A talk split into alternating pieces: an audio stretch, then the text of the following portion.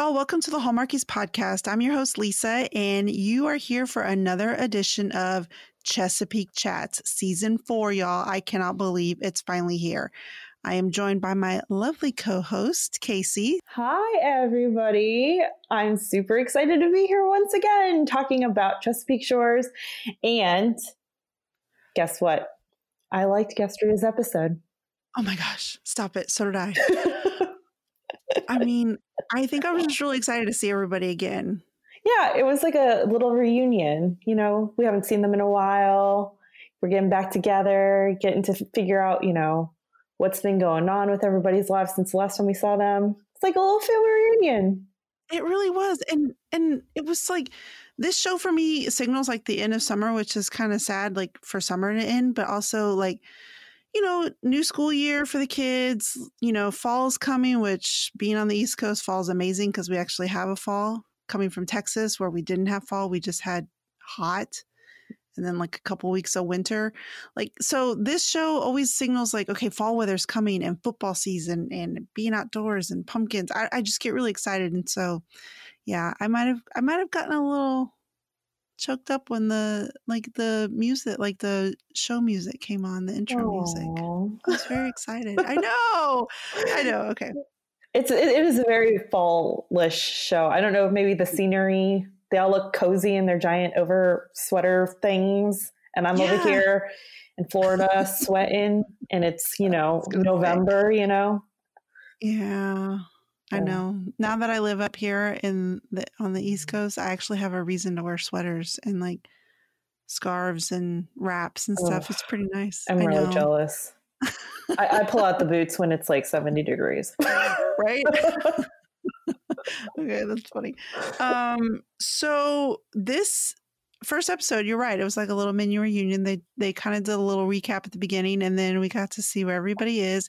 And I'm not quite sure how much time has passed because there was some comments throughout the show about various time passages, and it they kind of seemed off, but nah, it's neither here nor there.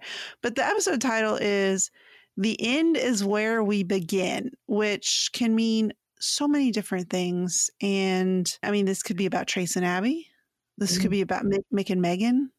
This could be about Connor or Jess and David. There's so many possibilities. Yeah. Um, They're all kind of closing a segment in their lives, it seems.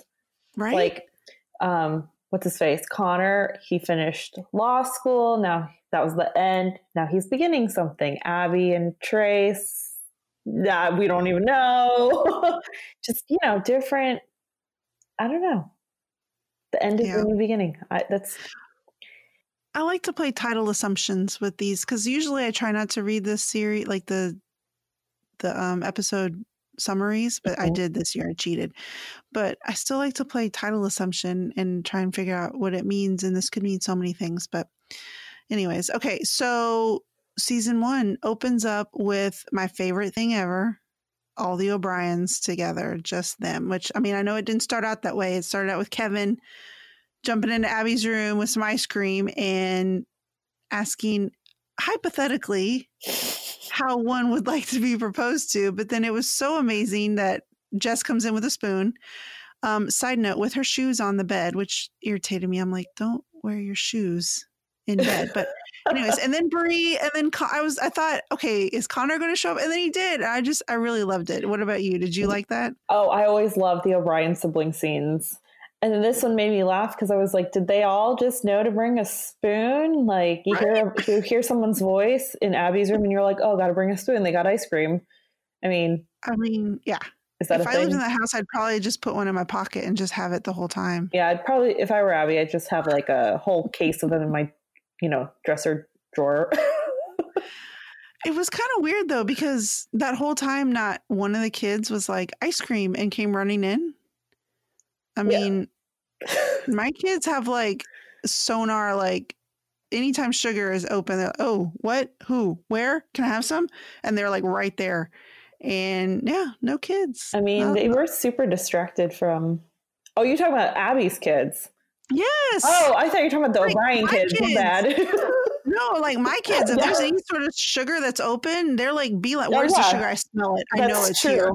My like, kids "Oh." hear the the you know the freezer drawer open and it's like ice cream.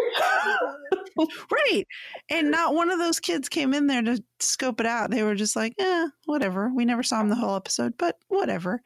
Um, but yeah, so Kevin says, hypothetically, how would you want to be proposed to? And they all give their little scenarios, except for Bree was like, it's just about the feelings. Mm, Bree, yes, she's such a It's not- writer.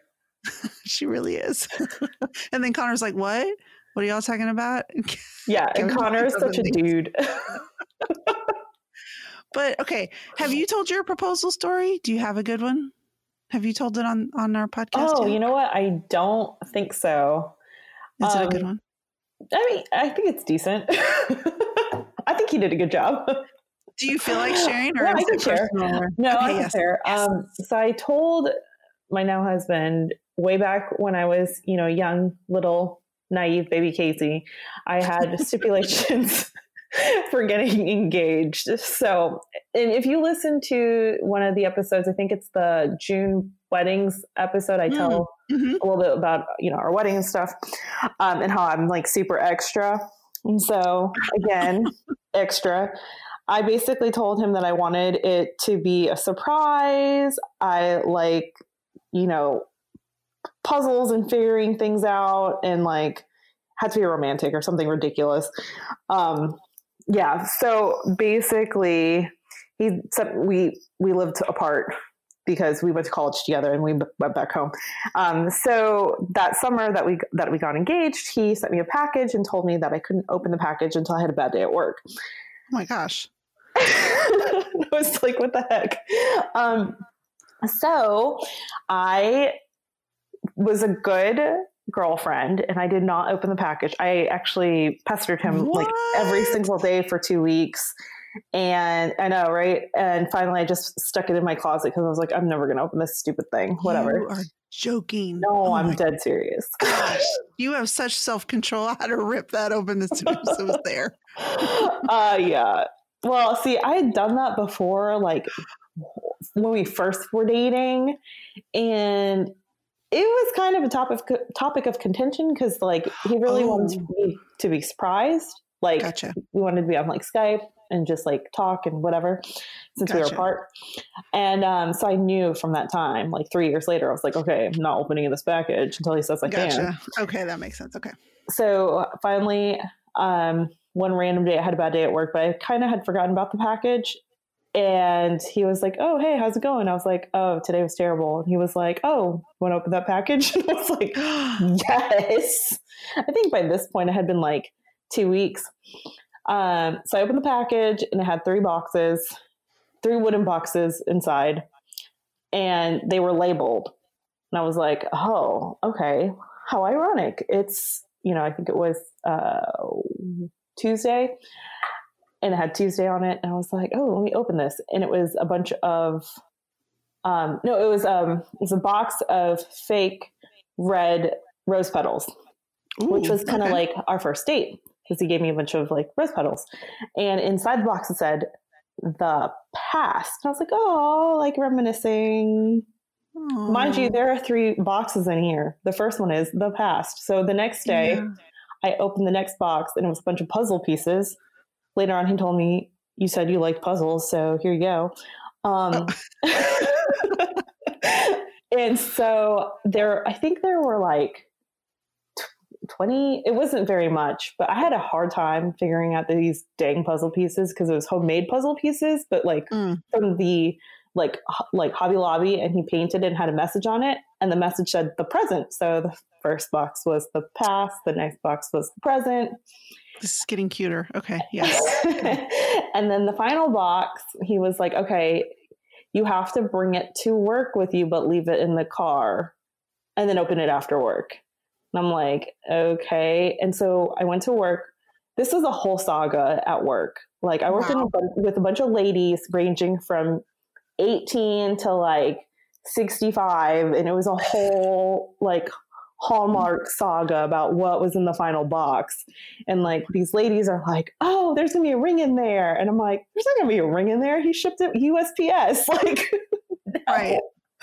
Um, and then somebody else said, he's gonna like pop up at your car. And I was like, okay, that would not be romantic, first of all. Second of all, no, he said he's busy and can't come down to Florida.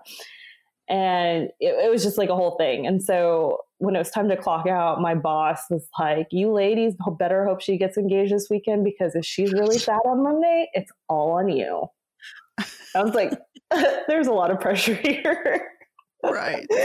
so I ran to my car after work. They parted. It was funny. The time clock usually everybody gathered around it, but this time they like parted it, kind of like Moses was parting the Red Sea. And I just mm-hmm. walked through and scanned out, ran to my car, opened the tiny little box, and had a dollar in it. And I was like, see, I told these people it was like money for coffee. You know, it's Friday, get yourself some something good oh to gosh. drink. but then there was also a message in there, and then I realized it was one dollar, which there's a one dollar toll to the beach. And so the message in the tiny little box with the dollars basically said drive to the beach which i did and i made it there in record time. Didn't speed. Oh my um, gosh. and he was at the beach and i was like there's only one reason why you're here. And he goes front door. This is amazing. Yeah. He goes don't ruin the moment. And i was like okay. Oh. so he proposed at the beach as the sun was setting in July, uh, eight years ago. So. Oh my gosh. Okay, I have to know. Did you cry? Uh, I don't think I cried. Cried. I was yeah. kind of pretty shocked that he was there, and I was pretty giddy. Yeah. Um, I might have teared up like a slight bit, but I was more giddy than anything.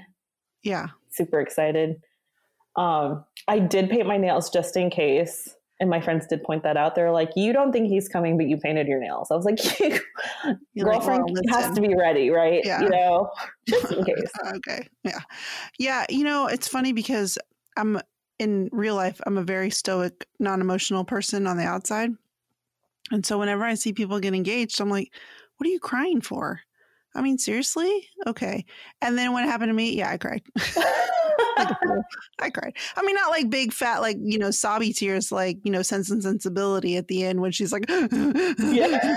But I did. I cried, and I was like, I guess this is I like for real. And I wanted to say, are you sure? Like seriously, are you sure? Because I'm a lot. but yeah, I was like, oh, and I was crying, and I was like, I never thought I'd cry, but I did. Yeah. Well, that's, I mean, I need that to be a Hallmark movie. Let's be honest. I, so, anybody, any Hallmark writers out there or people that are trying to write for Hallmark, I need you to write that into a script because that would be awesome. That eh. whole, you're right, it was a saga. Yeah, it really was. It, you know what? If there are any Hallmark writers and you want to take that, let me know. I will give you the entire scoop. I mean, dialogue and everything also, let's just throw this out there you need an Asian lead. Okay. So Ooh. this would be a great story for, I don't know, somebody. Asian. Cardi Wong? Yeah, there you go.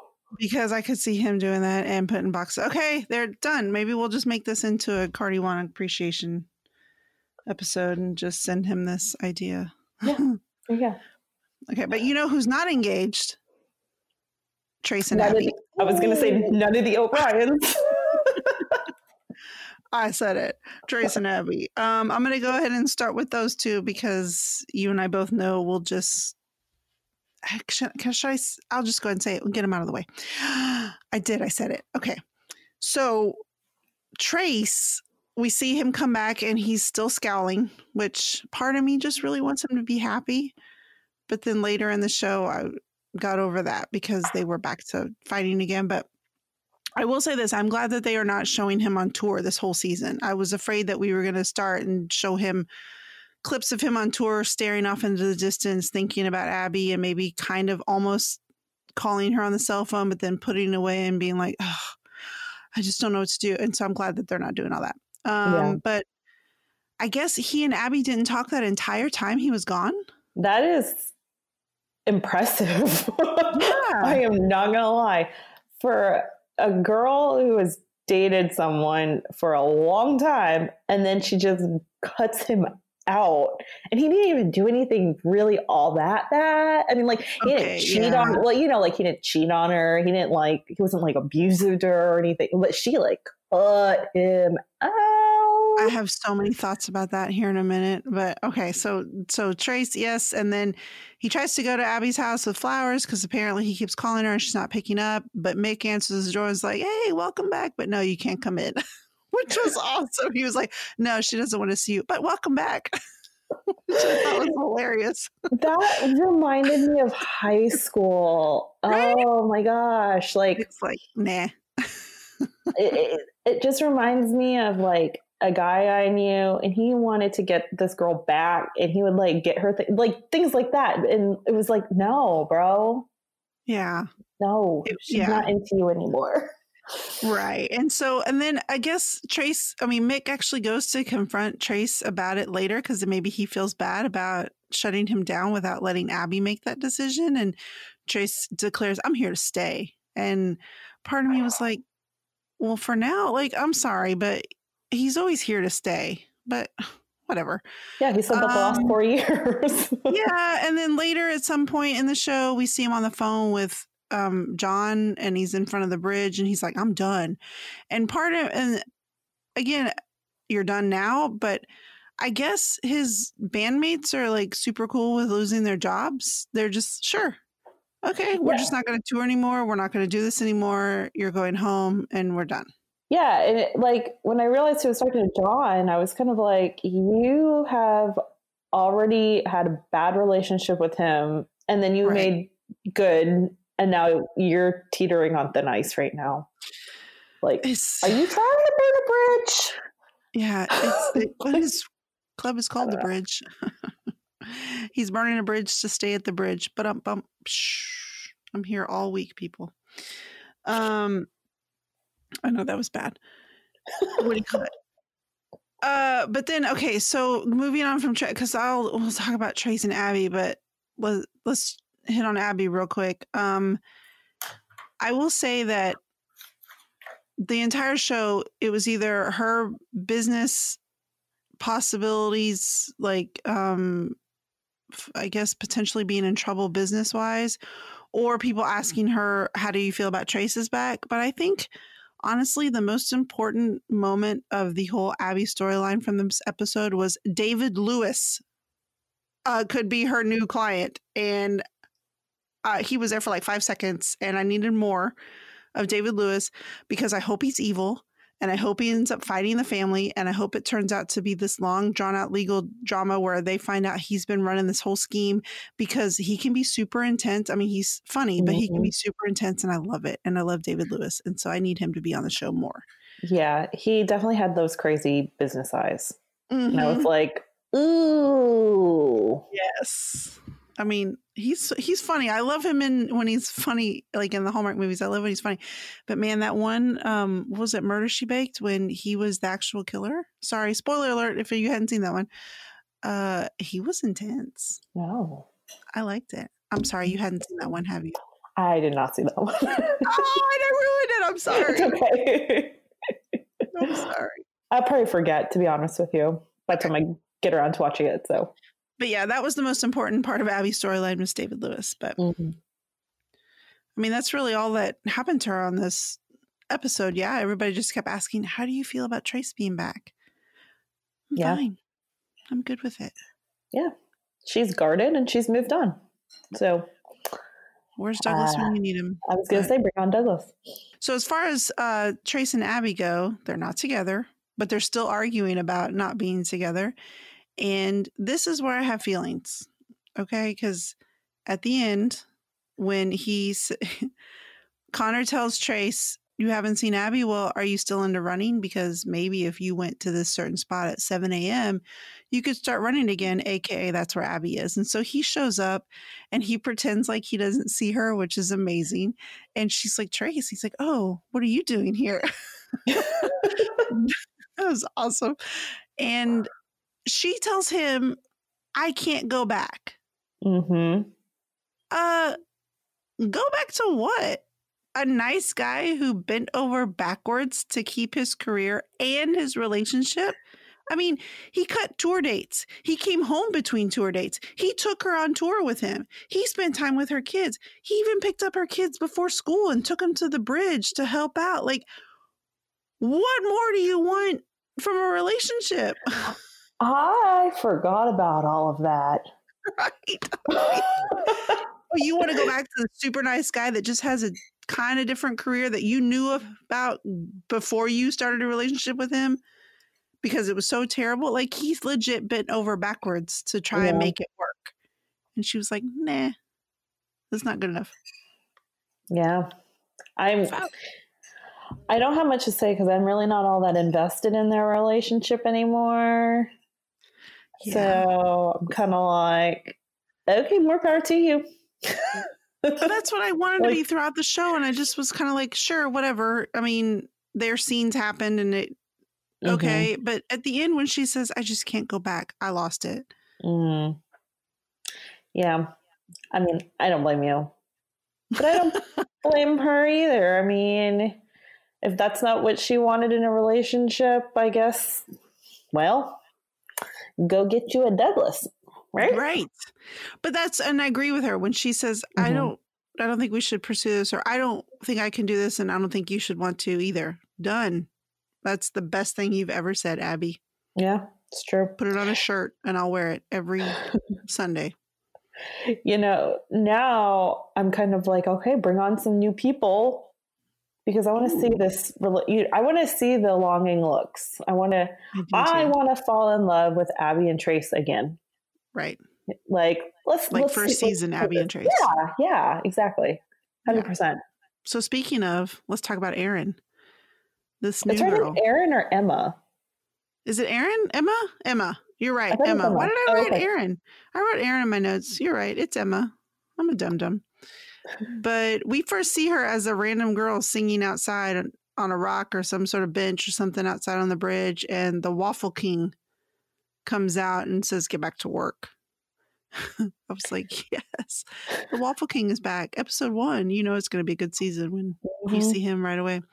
But he tells her to get back to work, and then later in the episode, Trace comes into the bridge and she's behind the bar working, and they introduce each other, you know, themselves to each other, and uh, he says, "You know, you're a good singer," and this woman says, well, I don't sing for people. Uh, but you sit outside right. in public and sing exactly where people can hear you. Except you bring your guitar all the way to work and take it outside on your breaks and sing out loud outside. But sure. Makes 100% sense. She's like, I don't sing in front of people.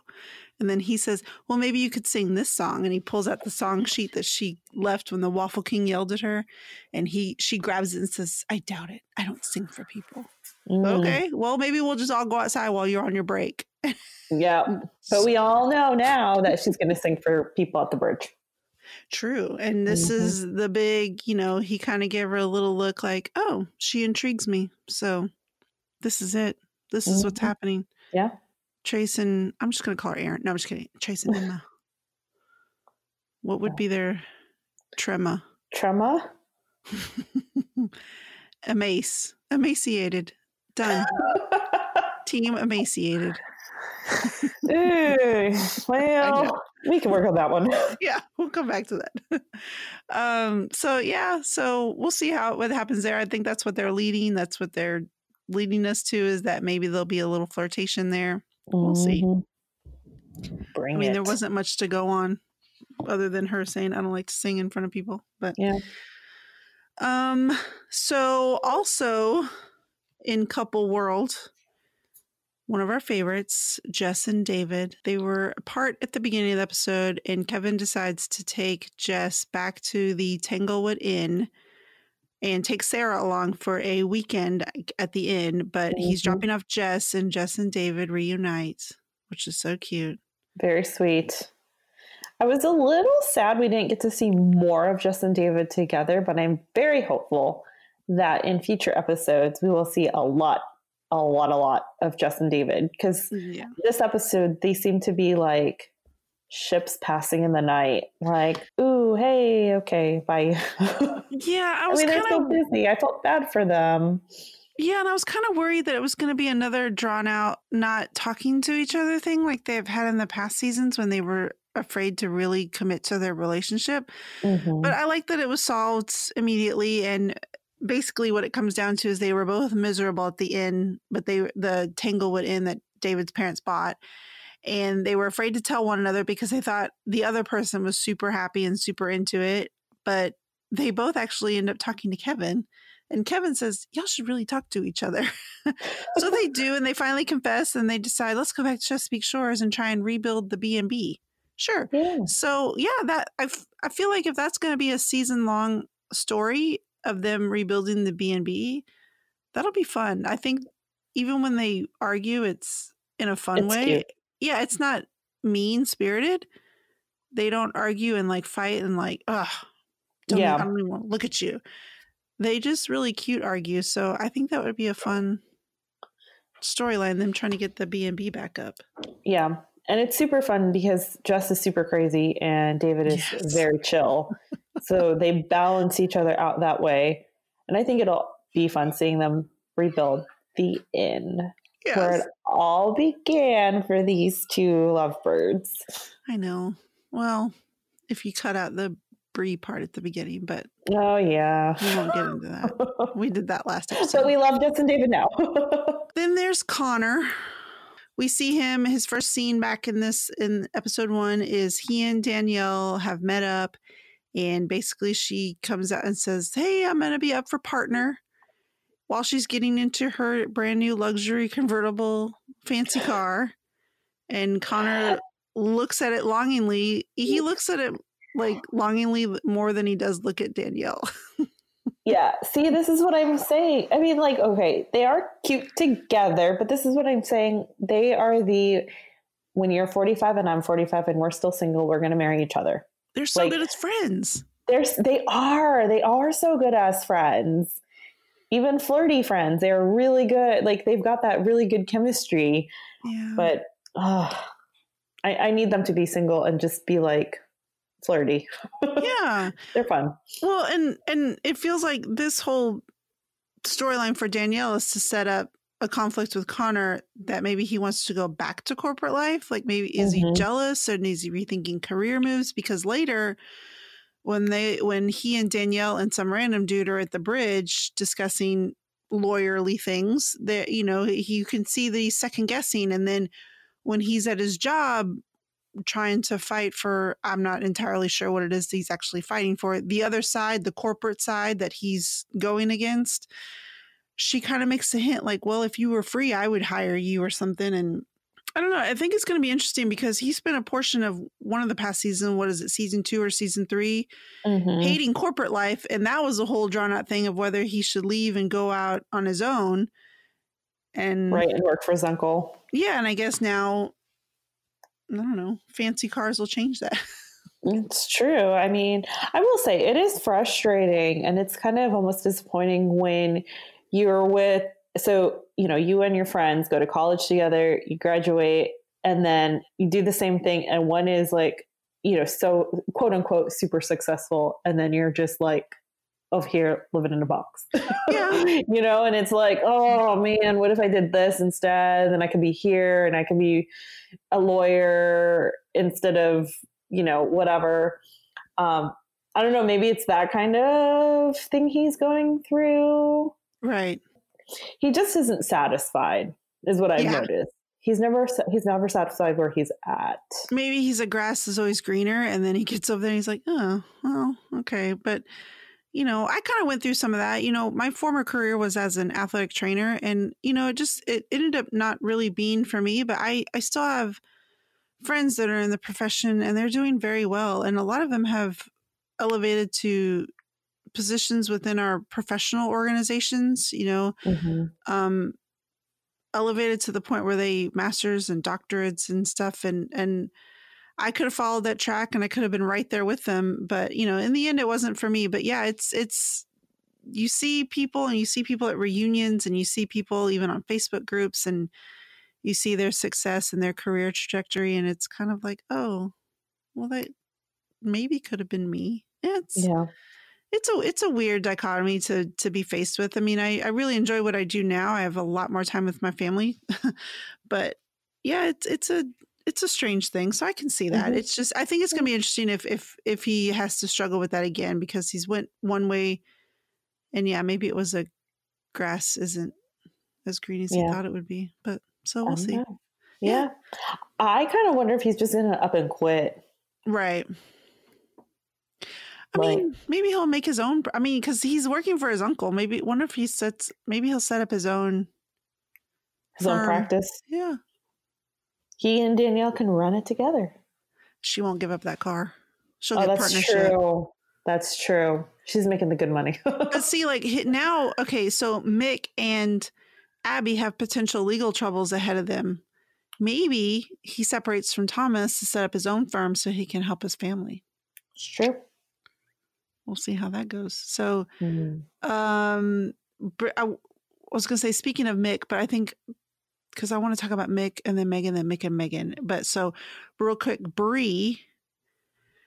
Apparently, her book is doing very well. It's on a bestseller list, but she's also got a new play that she's looking for. I'm confused because throughout the episode, she had people coming in who I thought were producers, but then at the end, a woman named Hannah comes in and she's a Mhm. director and she's going to direct the play. So I, I guess maybe she's looking for both a producer and a director for her play.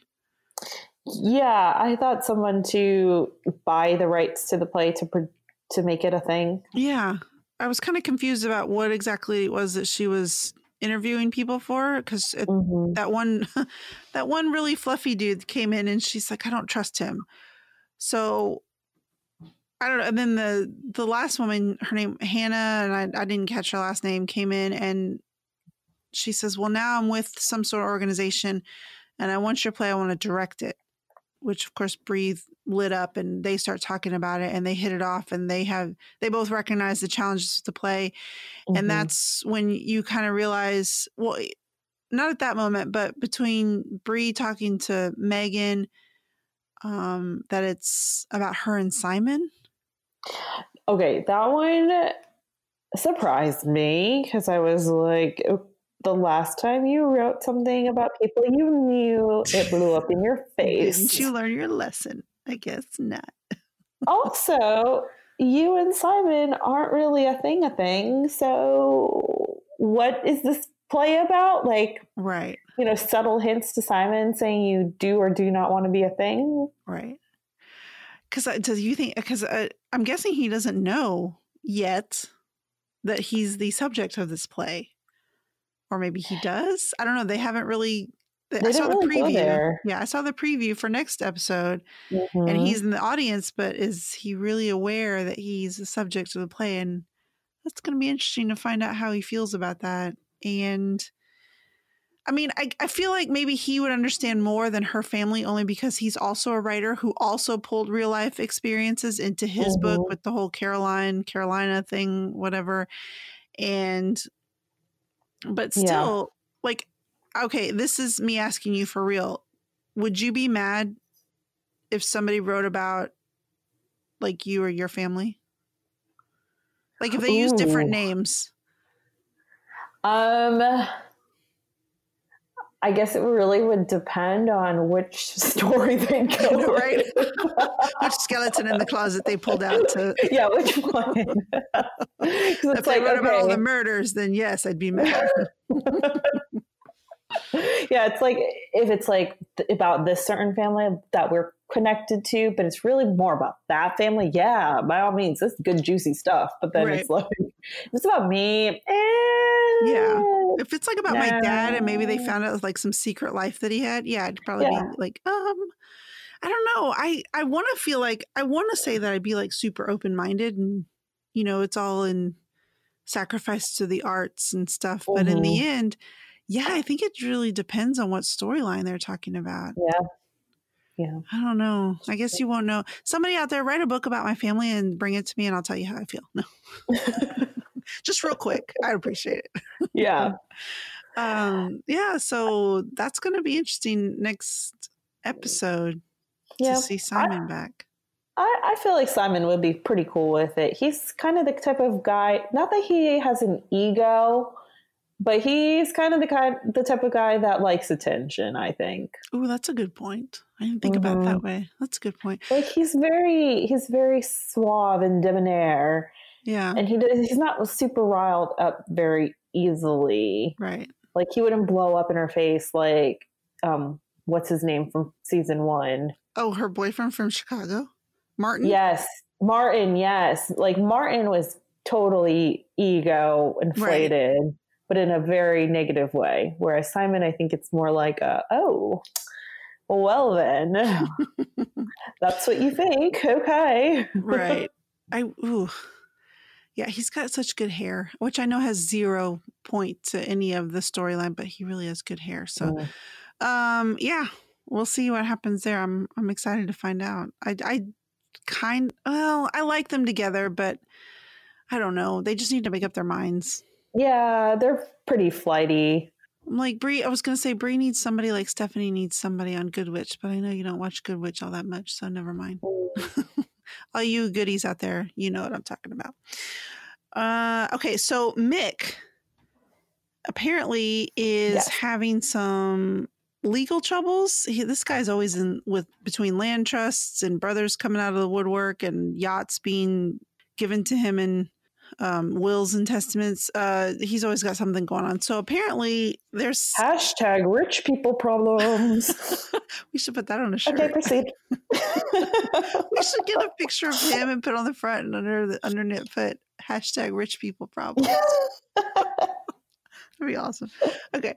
So apparently the company is called Dilfer Concrete, which the only reason I'm saying that is because uh, I guess this guy always poured all of the foundations for all of Mick's developments. And so I guess they've always worked together. The gentleman that represented the company made it seem like they were partners, but you know, Mick says, "Are you are you mm-hmm. insinuating that I knew what you've been up to this whole time?" And the guy says, "Well, what are you talking about, Mick?" I mean, yeah, so I hope we find out what it is that this guy is supposed to have done, and it's not just this him and Hine situation throughout the whole season where we kind of don't know, but just tell us what he may or may not have done. Because later in the show, Mick is on the phone with somebody, and it's very brief, but he's discussing legal ramifications about working with this guy. Could he be insinuated? I, I don't know. Uh, if they land Oh. trust us with this, I'm out. But if this ends up being something that turns into like Connor helping them, or I don't know, that that could be interesting. We'll see. Yeah,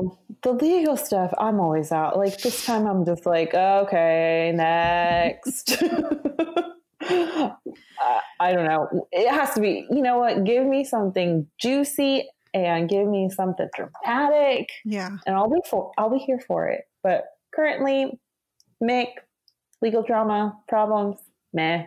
Yeah.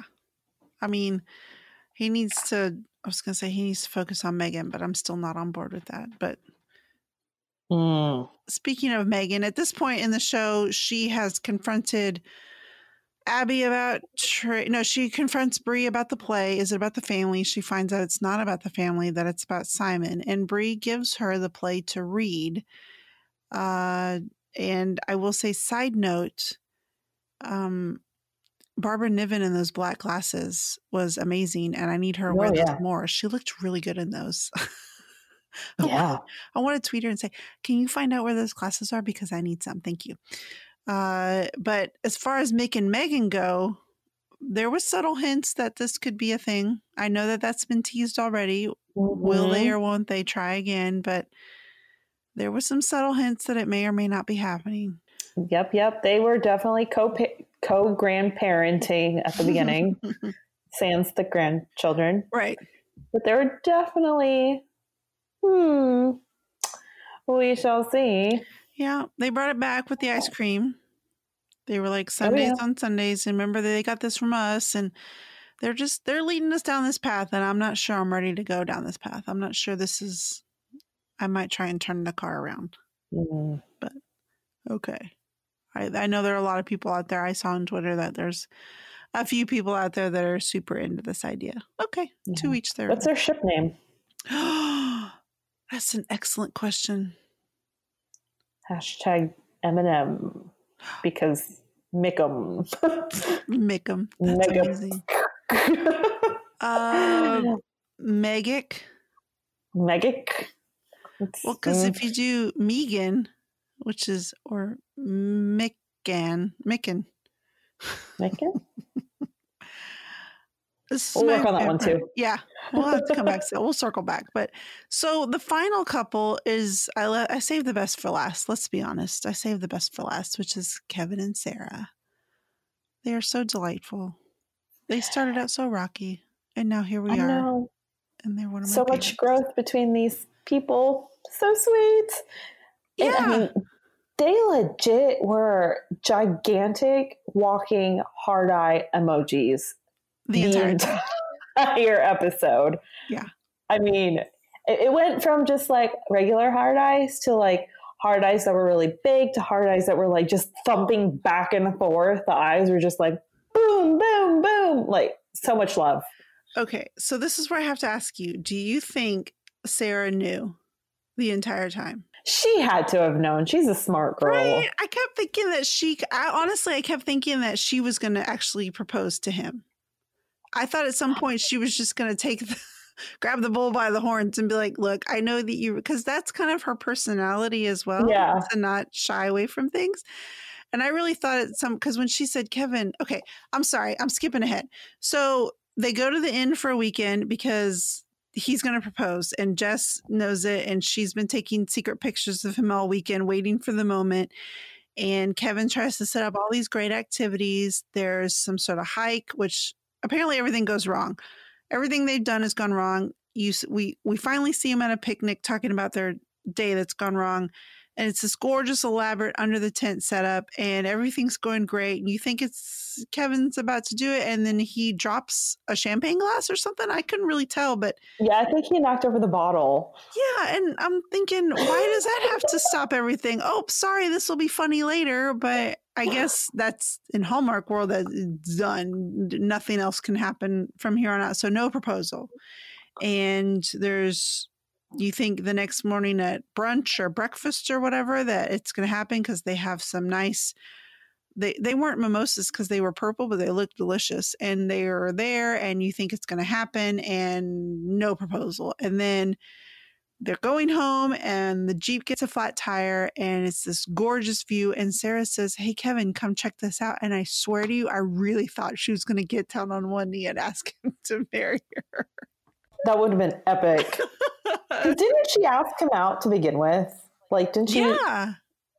Yeah.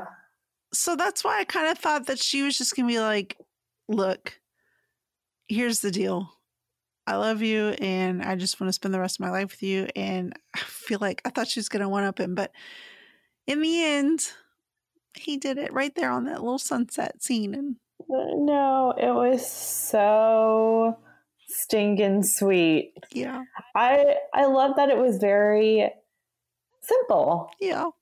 You know, it wasn't, you know, we didn't have all the giant twinkle lights and all the candles or, you know, any of this lottie dot stuff. It was just a very sweet, realistic proposal. And it was just like, oh, it was perfect. So and then I actually grew hard eyes. Like hard eyes actually popped out of my eyeballs because I was so into it. Like I was actually holding myself like, oh, it's happening.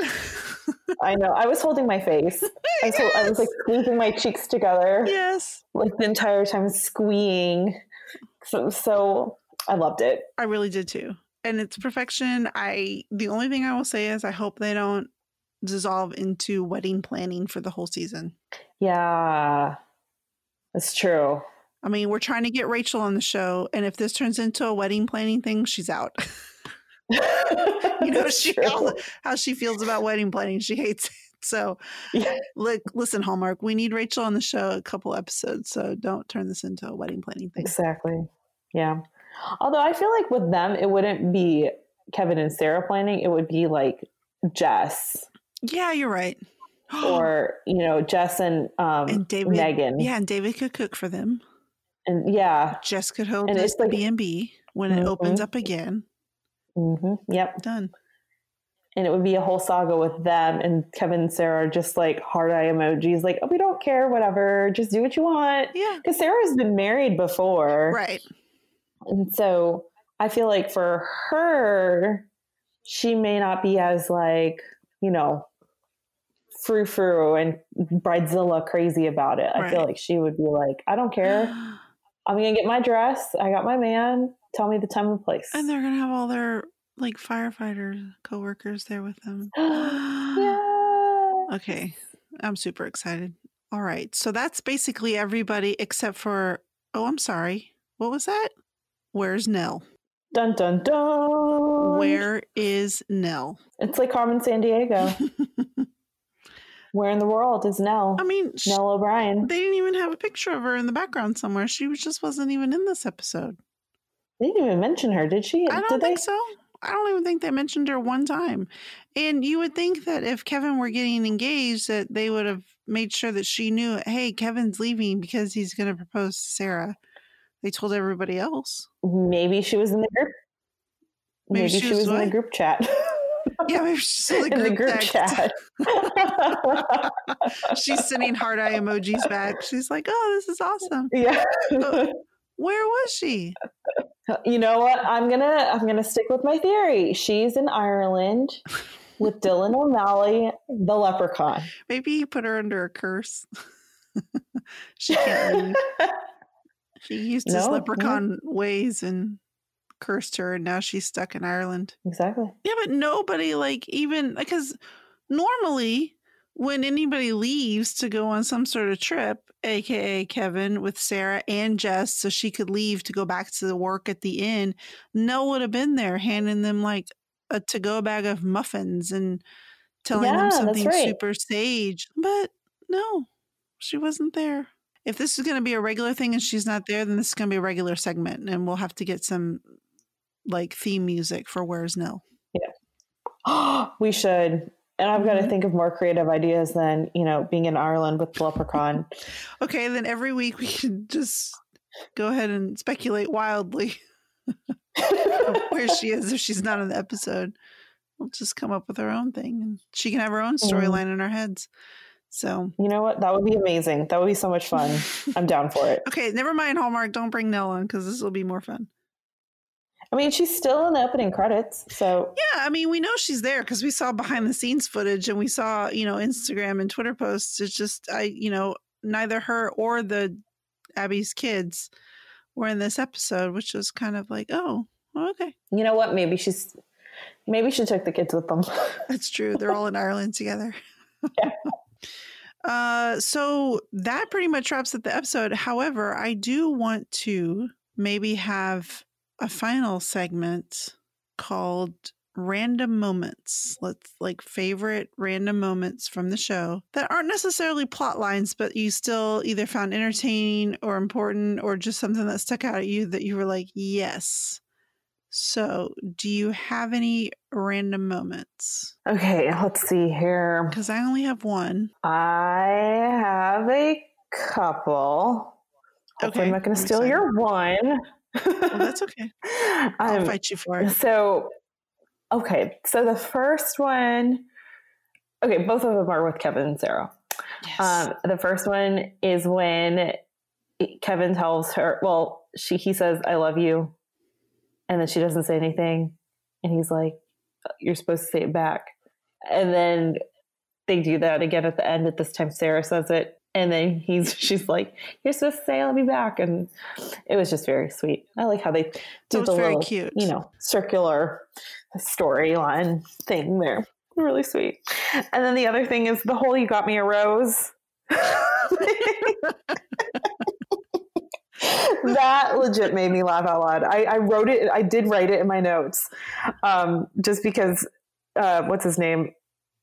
Oh my goodness! Oh, uh, Brendan Kennedy. Yes. is so good at making fun of um, Jess, yes. and it was just it was funny. Such a cute Ooh, moment. got me a rose. Uh, yeah, I died laughing. That was hilarious. Okay, so actually, I have two. I thought I had one, but I have two, and they both involve Bree. So yeah, we didn't steal each other's, which is good. So my first one is when that director woman Hannah comes into wordplay and Bree and Abby are standing there talking, but there's two Brees because apparently in her own store, Bree has a life size cardboard cutout of herself and a life size cardboard cutout of Simon, which is so random and so wonderful. And if that were me, and I worked at Wordplay, which I know she doesn't have any employees, I would totally put them in random places in the store. It's just so random that there's cardboard cutouts of these two authors. Like, you have to achieve a certain level of fame to get like a cardboard cutout when you're promoting something. And the fact that these two authors have bestseller cardboard cutouts is amazing. And I love it. And I just want them to be in the background of every episode at some point. Or Hallmark can send them to me if they're done with them because I sure would put them in my office. Oh my gosh, that would be an amazing giveaway. They really would. Oh my gosh. Hallmark, would, do a giveaway. Be the best. And let me yeah, win it. We we we'll take it. Yes. We will take it. The funny thing about those cutouts is like one, I think it was Amelia Oller posted a picture, um, or it might have been Treat Williams. Somebody posted a picture of the cutouts, and I was like, okay, why does she look super flat and shiny? Because yeah. it just looked so real, real to me. It and then did. they posted another picture of both of them next to their like cutouts, and I was like, wait, wait, wait, what? I mean, maybe it's just me and my eyes, but they look so realistic. Super, Super confused. Yeah, just because uh, for a second there, I thought, what? Why? Who?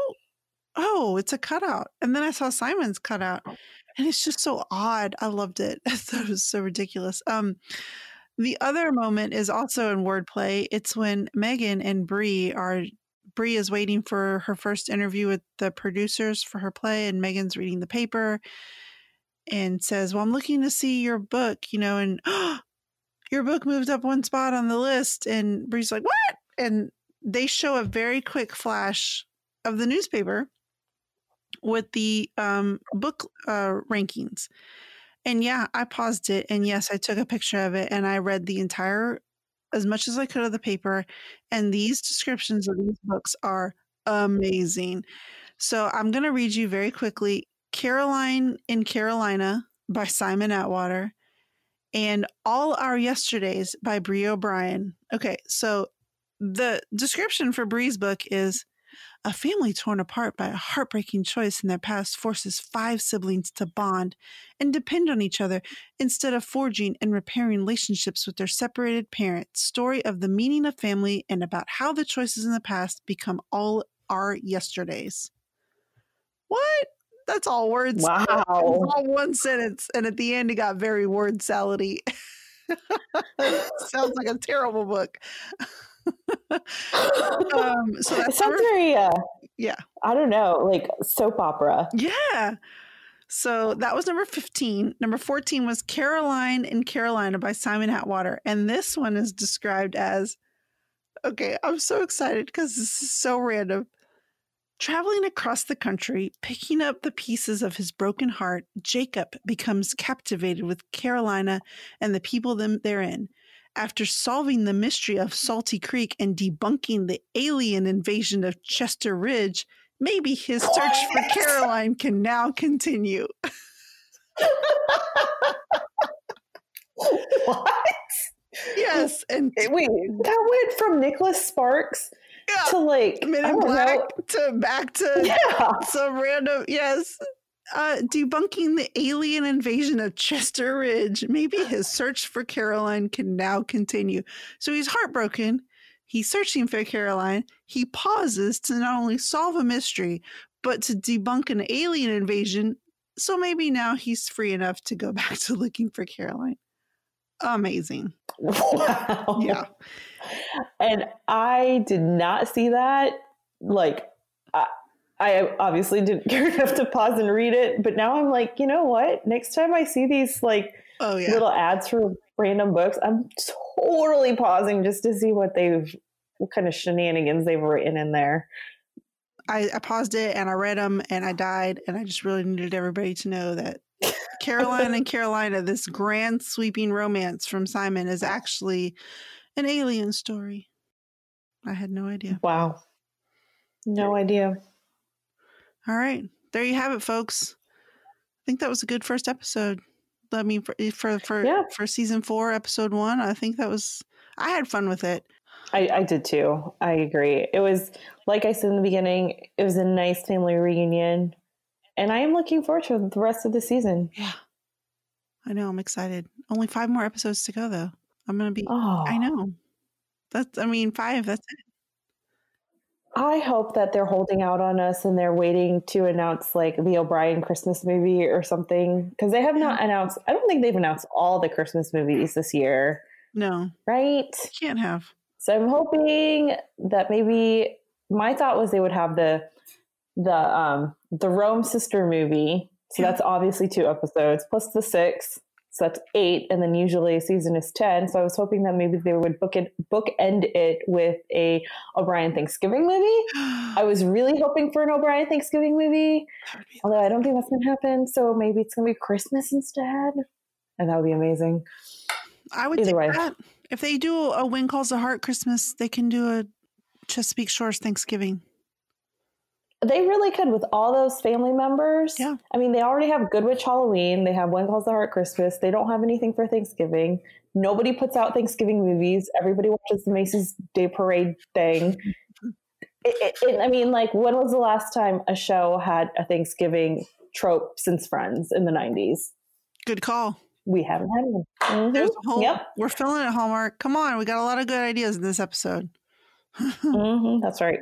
So, all right. Well, where can people find you online if they so choose to follow you?